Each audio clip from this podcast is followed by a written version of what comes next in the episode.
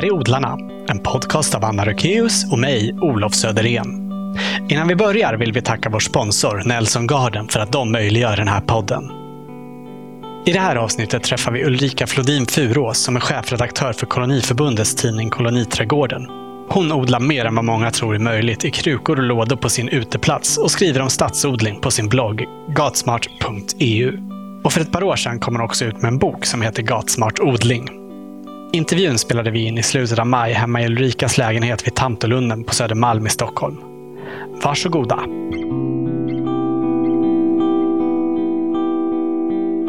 Vad betyder det här med odling för dig? För mig så är det en del av livet. Det är någonting självklart att ha någonting grönt runt mig. Jag måste ha grönt, jag måste kunna odla. Vill du berätta var du odlar någonstans? Jag odlar på vår uteplats utanför ytterdörren här inne i, på Södermalm i Stockholm och så odlar jag med grannarna på, på gården. Vad är det du tycker mest om med den här uteplatsen ni har? Att det har blivit ett grönt skönt rum som blir ett extra rum sommartid. Vi bor väldigt trångt så det är skönt att ha de här 15 kvadraten extra. Hur har ni tänkt när ni har planerat odlingarna på uteplatsen? Ja, när vi flyttade hit så fanns det ju faktiskt ingenting annat än ogräs och ett helt övervuxet paradisäppelträd som liksom hänger över ingången. Och det första vi tänkte var att det är ju som ett rum. Eh, det här trädet skapar ett tak. Så beskar vi det och sen så satte vi dit odlingslådor så att det blir som ett rum i rummet. Vi avgränsade med grönt och odling så att man kommer in i ett rum och så kan man flytta sig ut i ett annat rum fast det bara är 15 kvadrat. Och den här rumsligheten gör ju att det blir väldigt ombonat och trevligt. Mm.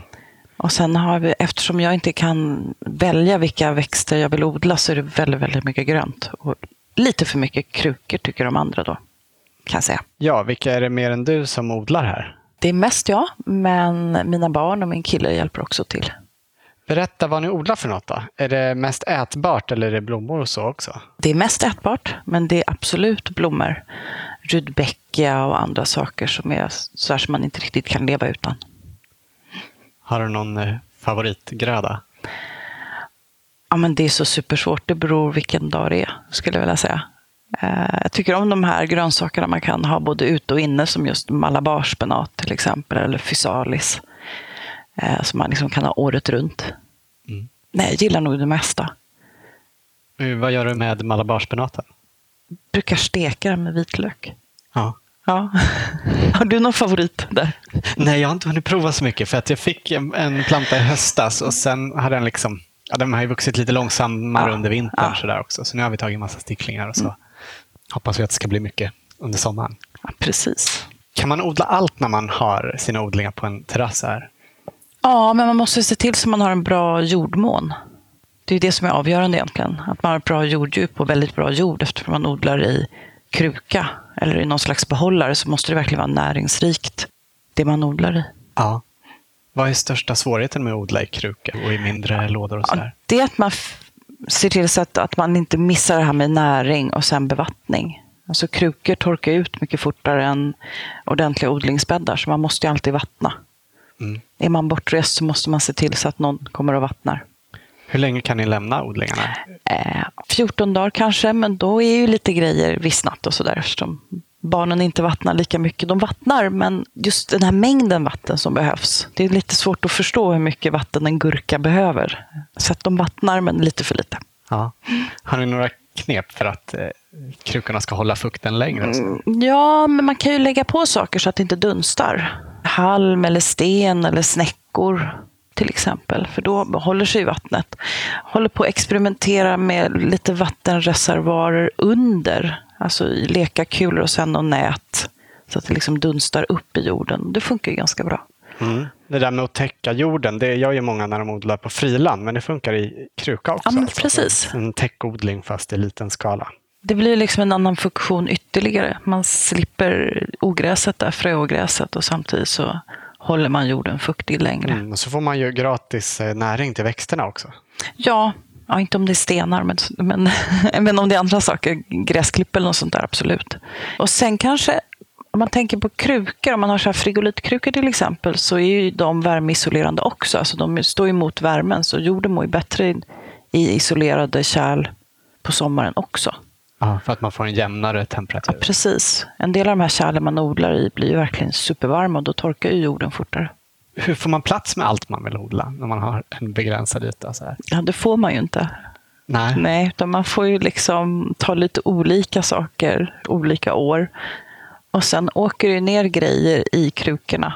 Gör det. Så då gäller det att man gödslar ännu mer. Ja. Så att man stoppar ner. Men den här kan jag ju stoppa ner här då. Här var det en liten plätt över. Så att I augusti sen så kommer det vara alldeles proppfullt i alla krukor med olika grejer. Har du något tips för att få plats med mycket just på en liten yta? Ja, att man har krukor i, i olika storlekar så att man liksom kan klämma ihop dem. Alltså mindre krukor bredvid de större. Att man kanske platsritar eh, eller platsbygger odlingskärl, odlingslådor. Om man gör det så kan man ju se till så att man har frigolit i dem också, så får man den här isolerande effekten både sommartid för värmen och vintertid för kylan. Mm. Tycker du att det finns en fixering just vid yta? Det känns som att många kanske tror att man behöver ha så mycket plats för att kunna odla. Ja, men det stämmer nog. Jag tror det.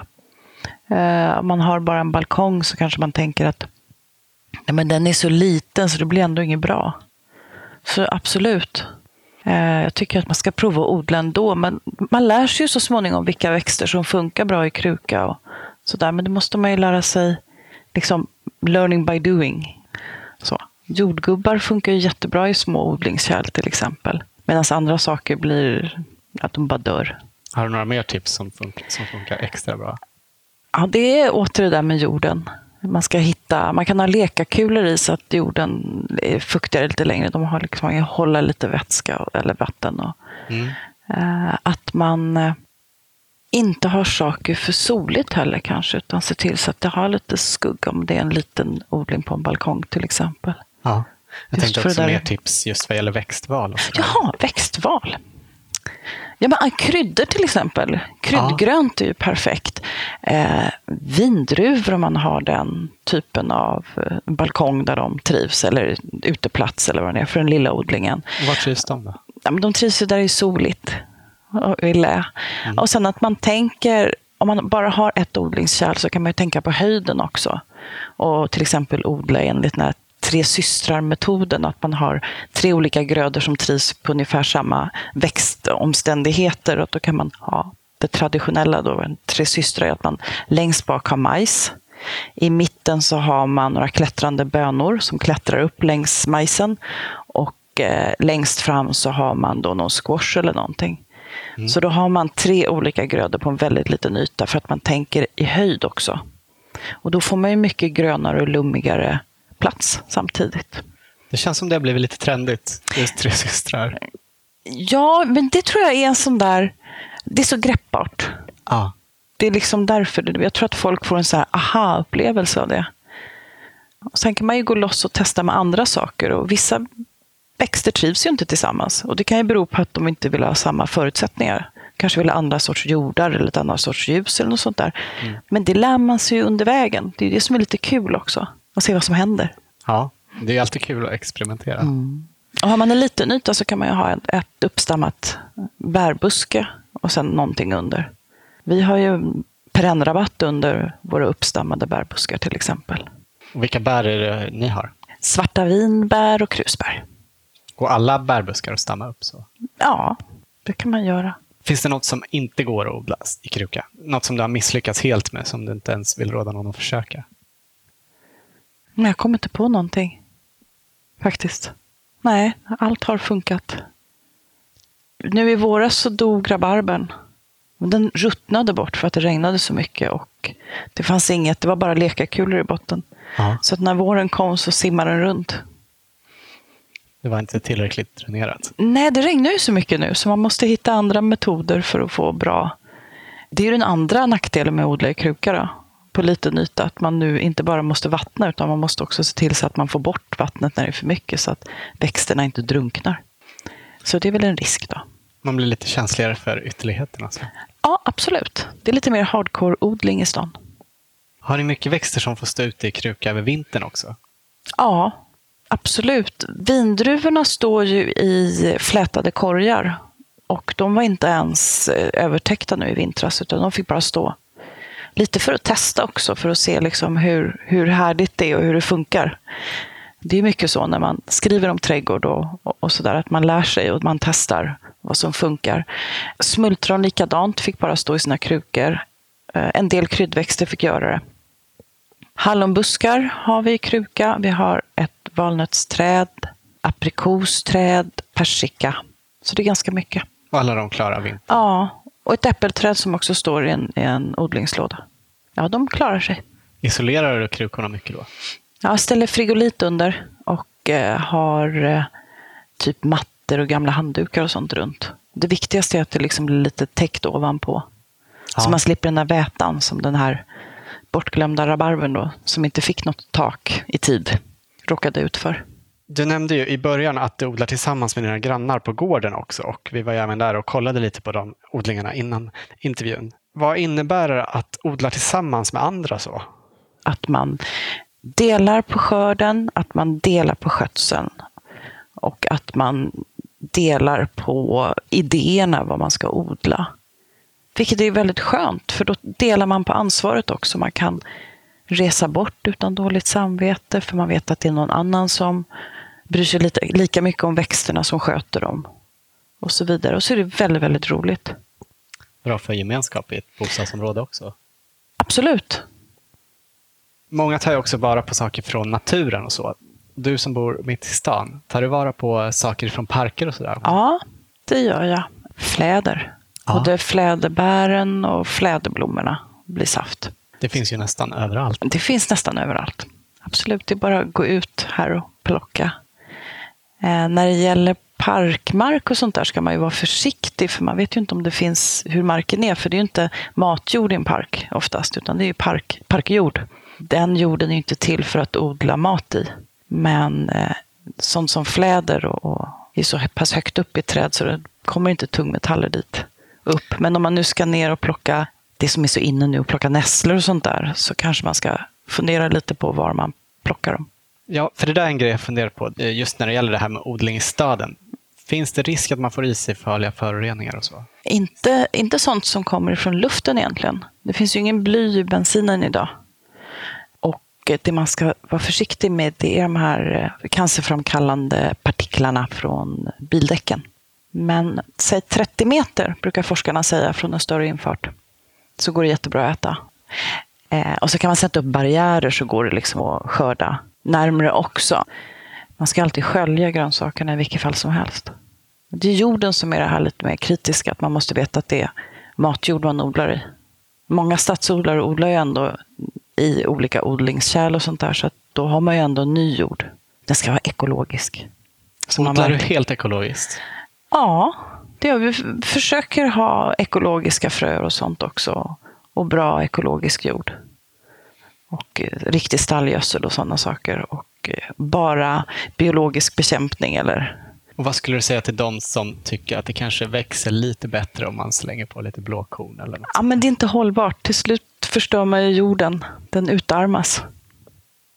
Så att det ska man sluta med tycker jag. Då kan man låta, om man vill ha blåkorn på sin gräsmatta, då ska man hellre låta gräsklippet ligga kvar. För det är den bästa näringen som finns. I din bok eh, Gatsmart odling så har ju du besökt en massa stadsodlingar runt om i andra städer och så också. Också mm. i andra länder. Mm. Är det någon särskild stad som ligger i framkant, tycker du? Det är ganska många städer som har kommit längre än Stockholm. Eh, jag tycker Paris till exempel är en sån här stad där man har tagit ett riktigt stort helhetsgrepp på den biologiska mångfalden. Och där har man ju en jättelång tradition av att odla grönsaker just. Och man jobbar, förutom den här liksom traditionen att man odlar grönsaker, så jobbar man aktivt med att skapa parker som är gröna korridorer, gröna biotoper för insektslivet så att man liksom får pollinerare och sånt i stan. Och det är förbjudet att använda kemiska bekämpningsmedel till exempel i Paris. Ja, det där med gröna korridorer skriver du också om i boken. Hur funkar ja. det? Ja, det är för att gröna korridorer det är liksom till för att insekterna ska kunna röra sig i stadsrummet. Vad är en grön korridor? En grön korridor, det är en, en, en väg som är odlad med dragarväxter, det vill säga sånt som drar insekter och pollinerare framför allt. Så att de klarar sig genom stadsrummet. En liten bistekel flyger inte så långt mellan olika blommor utan de måste landa någonstans och vila. Andra bin och humlor kanske färdas längre sträckor. Men vi måste liksom hjälpa dem lite på traven, de här stackarna. Eftersom det finns fler och fler sjukdomar som slår ut dem och så. Vi behöver ju våra pollinerare. De behöver små rastplatser. De behöver små rastplatser. Det kan man ju tänka på när man odlar kanske bara en blomma på balkongen. Att man faktiskt hjälper bina och hjälper mångfalden i staden. Som är större än på landet idag. När landsbygdens jordbruk är tvingade att ha monokulturer för att deras ekonomi ska gå ihop. Finns det några särskilda exempel som du skulle vilja lyfta fram på stadsodlingsprojekt runt om i de här städerna du har besökt? Ja, om det gäller en grön korridor så finns det ju en mellan två förorter i Paris, bakom universitetsområdet där, som knyter ihop de här två förorterna på en gammal akvedukt. Som är helt underbar. Och där har de också tänkt på de, de här hur människor rör sig i stadsrummet. En sträcka för de som går lite fort som är asfalterad och sen en sträcka som är eh, gruslagd för de som flanerar och sen ytterligare då en sträcka för de som har hund så att hunden kan springa löst. Och det är där de här eh, olika dragarväxterna och blommorna finns och insekterna. Så det är mycket sånt där klurtänk men det finns ju på andra platser också när man liksom börjar se hur folk har tänkt, landskapsarkitekter och trädgårdsmästare och stadsodlare, när det liksom plötsligt bara funkar. Så det finns ju, om man börjar se efter så finns de där. Om man åker till Berlin så kan man ju besöka Prinsessinnengarten till exempel på Sankt Moritz plats i Kreuzberg. Mm. Som kanske är den här trendsättaren när det gäller liksom stadsodlingens estetik. Och den är öppen för besök och man kan åka dit och fika om man vill upptäcka stadsodling. Vi har pratat om att odla i krukor på sin egen terrass eller balkong och eh, om att odla tillsammans, till exempel på gården med sina grannar. Vad finns det mer för olika former av stadsodling? Jag tycker att en människa som har en kolonilott eller en odlingslott är precis lika mycket stadsodlare som någon som odlar sina grönsaker på terrassen. Eller på innergården eller i parken kollektivt. Eller själv. Men det finns ju liksom, vi, vi försöker starta ett nationellt stadsodlingsnätverk. Och då är det ju så att olika människor i olika städer har lite olika uppfattning om vad stadsodling är. Det är lite intressant. Eh, en del menar att stadsodling är stadsjordbruk och att det ska drivas kommersiellt. Så att man liksom odlar för försäljning. Och det tycker jag är helt okej. Okay. Men då finns det ju de som säger att nej, det ska inte vara man ska odla för sig själv och inte för försäljning, så det är någonting annat. Och det finns de som säger att nej, koloniodlingar är inte stadsodling för de är mer som fritidshus. Men i Stockholm är det så att kolonilotterna är eh, de är ju inte ute på marknaden, det är inga marknadspriser för att ha en kolonilott. Så det är ett annat system än vad det är i resten av Sverige. Och Stockholmssystemet är ju bra mycket schysstare för då kan, har ju alla människor råd att, att odla när man kanske arrenderar en bit mark för några hundralappar och sen köper huset för vad det är värt. Istället för att huset har varit ute på marknaden och kanske kostar bortåt en miljon. Då är det en annan sak. Men det är lite intressant det där, att se vad är stadsodling. Alla som känner sig som stadsodlare, tycker jag. Samtidigt så är det ju liksom någon slags gräsrotsrörelse eller folkrörelse som håller på att växa fram. Och sen ser det olika ut över tid också någon som har en villa ett tag har en lägenhet och balkong nästa tag och nästa tag så är den personen har en kolonilott och sen är man tillbaka i en pallkrage någonstans. Så egentligen är det inte så... Jag tycker inte man ska kategorisera kanske. Så rent konkret, hur ska man göra om man bor i en stad där det kanske är lång kö för att få en kolonilott och man inte har någon egen balkong eller terrass, men man vill ändå börja odla? Ja, om man inte har någonstans att odla, man kanske har en innergård. Då kan man kolla med sina grannar om det finns någon eh, som också vill odla. Om det är en bostadsrättsförening så kan man ju kolla med styrelsen. Är det en hyresrätt man bor i så kan man kolla med hyresgästförening eller fastighetsägaren. Annars kan man ju hitta en plats i parken, prata med parkförvaltningen och fråga om man får börja odla. Är det vanligt att man får det då? Alltså det beror ju lite på person.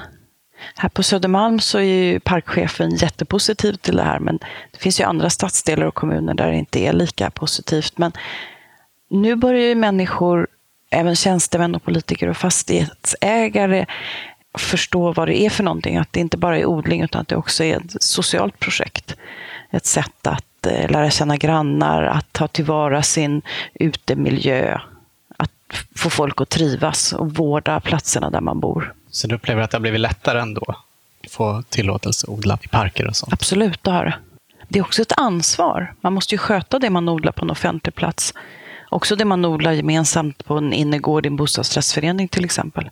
För att även om det är jag som odlar och mina kompisar så går ju massor med människor förbi. Så det måste ju se schysst och kul och, och vårdat ut. Med det här nätverket för stadsodling då? Mm. Är det någon svensk stad som du skulle säga är ledande?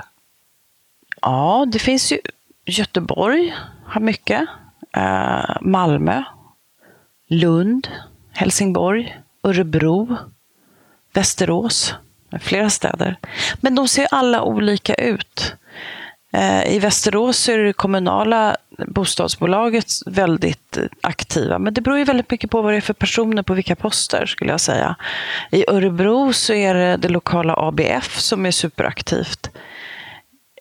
I Malmö så är det lite olika liksom, initiativ. I Göteborg är också lite olika initiativ. Där finns det också kommunanställda människor som hjälper till och så vidare. Så det är på olika sätt i alla städer.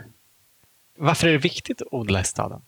Förutom att det är gott att äta och den biologiska mångfalden och den sociala aspekten.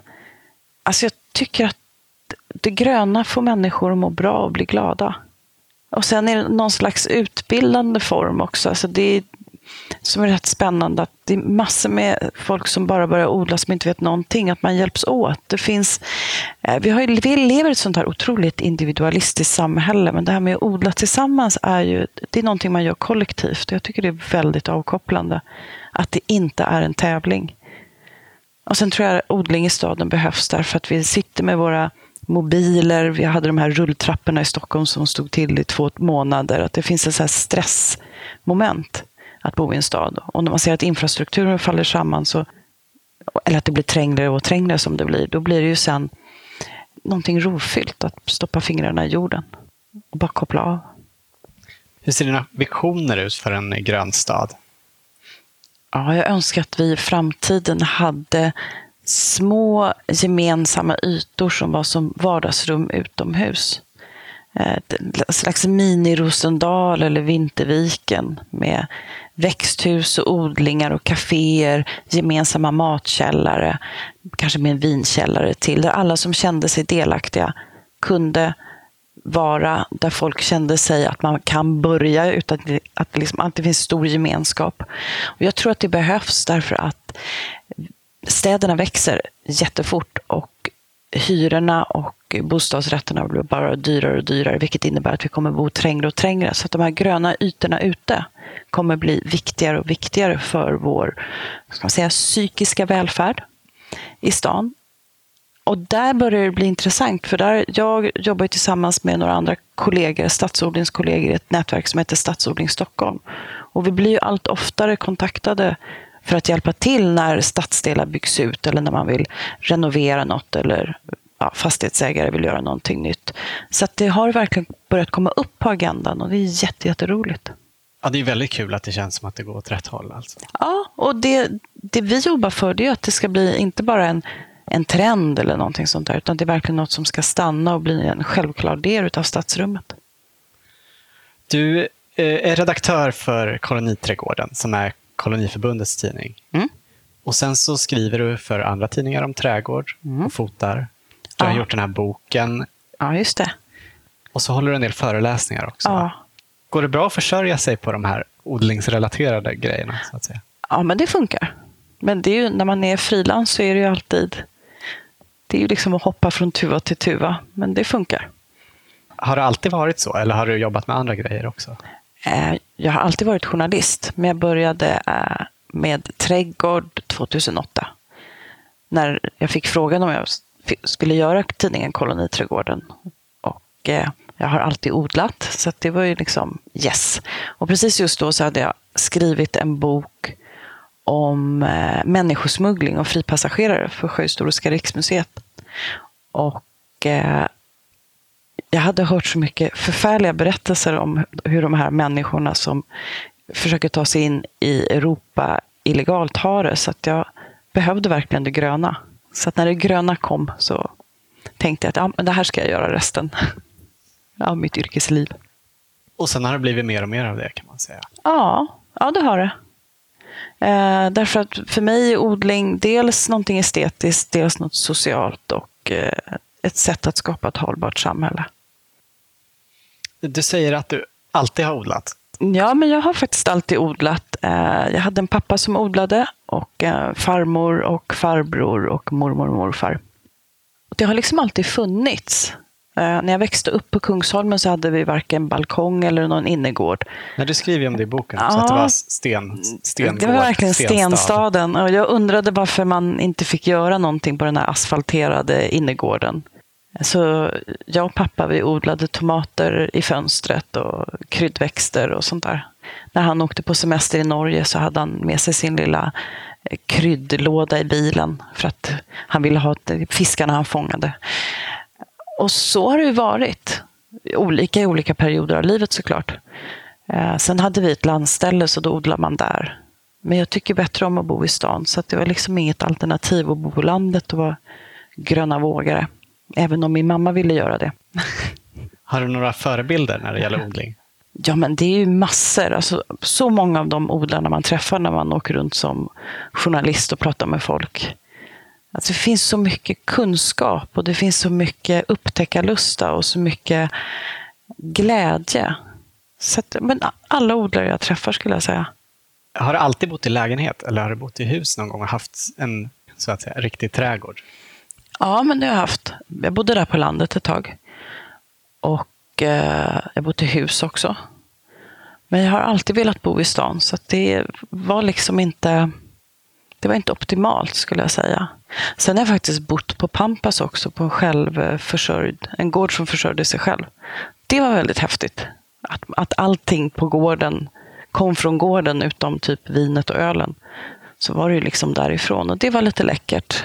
Fanns det ett sånt överskott att det räckte för att köpa det man behövde? Ja, ja, det här var ju liksom en estancia, så de hade ju det som sin... Det var det man försörjdes på, absolut. Men gick man upp och plockade saker när man skulle käka lunch. var det någon som gick upp och skördade lite i köksträdgården och sånt där. Och det var väldigt läckert. Men eh, samtidigt så ville jag ha det här sociala. Eh, jag vill kunna gå på teater, på bio, på restaurang. Så att bo med en stor grön yta att odla på är liksom inte ett alternativ för mig. Om vi går tillbaka till terrassen här utanför där du odlar idag. Då. Finns det problem med skadegörare och så när man odlar så här på en begränsad yta också?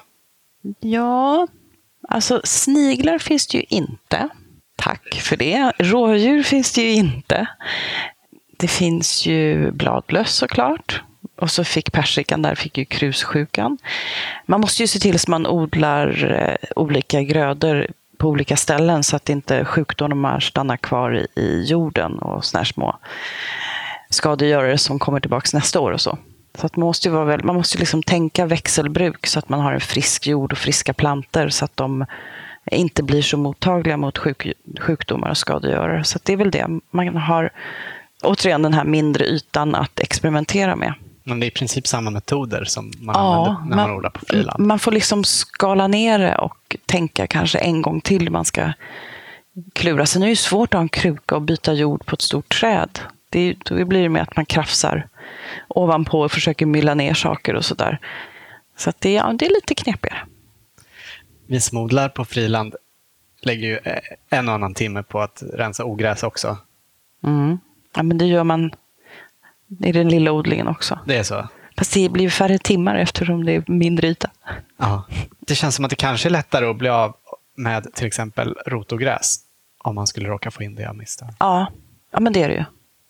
Och man har ju en bättre överblick. Man ser om det sticker upp en eh, kirskål så ser man ju liksom första bladet. Så, där. så det är ju en klar fördel. Och den är ju isolerad till en kruka dessutom. Precis. Vilket är ditt värsta ogräs här ute? Ja, men det är nog inte så mycket. Peppar, peppar. Ska jag, säga. jag såg faktiskt en kirskål som tittade fram. Så att den ska bort. Men hittills har det funkat bra, ska jag säga. Är fröogräsen värre då när man, har, när man inte får den där spridningen in med rötter? Ja, men då, de är så lätta att plocka upp om man har en kruka till exempel. Där det bara att liksom rycka bort dem. Så det, ja, men man får ju hålla efter det.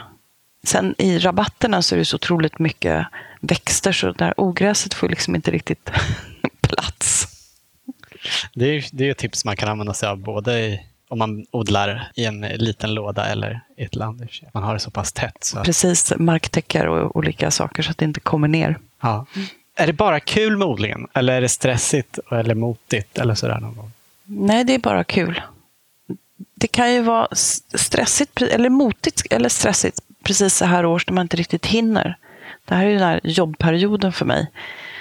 Eh, därför är det bra att det är bara en liten yta. För annars skulle jag säkert vara stressad om jag hade 100 kvadrat som jag skulle odla, med allt det jag vill odla.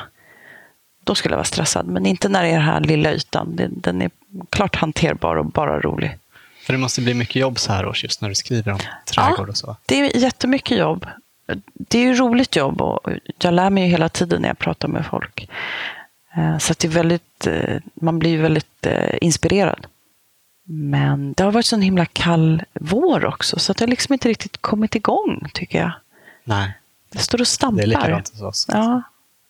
Men har du någonsin dåligt samvete över det där som du borde ha hunnit? Eller? Ja, det kan jag. Absolut. Eh, vi är på väg att plantera lite granatäpplen och lite citron och sånt där. Och det hinner vi liksom inte riktigt med till exempel. Och det är någonting som borde ha beskurits eh, nu innan det blev för sent här i våras. Och det hanns inte med. Så då kan man tänka på det ibland. Att, attans. Så, men då får man tänka att men det här är ändå bara någonting man gör för att det är kul. Är det någonting mer som du tycker att vi borde prata om? Ja, att det, stadsodlingen är någonting nödvändigt för vår framtida matförsörjning. Att odla nära stan, att odla i stan. Att man utnyttjar randzonerna mellan stad och land och odlar upp dem i små grönsaksodlingar eller någonting.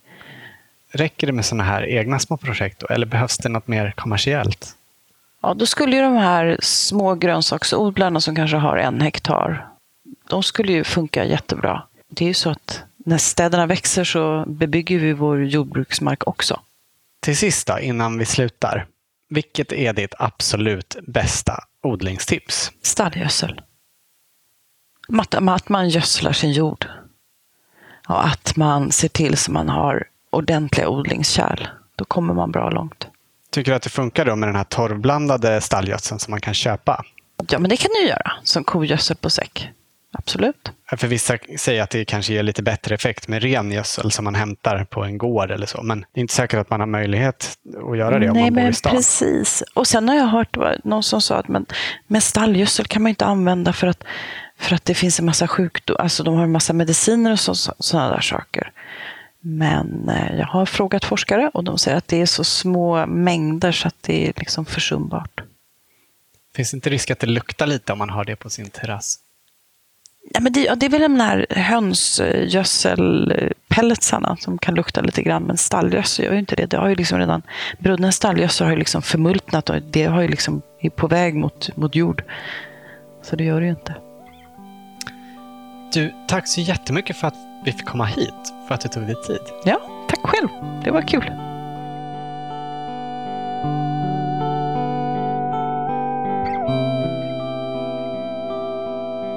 Du har hört Ulrika Flodin Furås intervjuas i Odlarna. Om du vill följa Ulrika så gör det på hennes blogg gatsmart.eu. Eller om du hellre vill på Instagram. Där heter hon Ullis Furas. Och om du odlar på koloni eller odlingslott så får du förhoppningsvis också tidningen Koloniträdgården i brevlådan några gånger per år.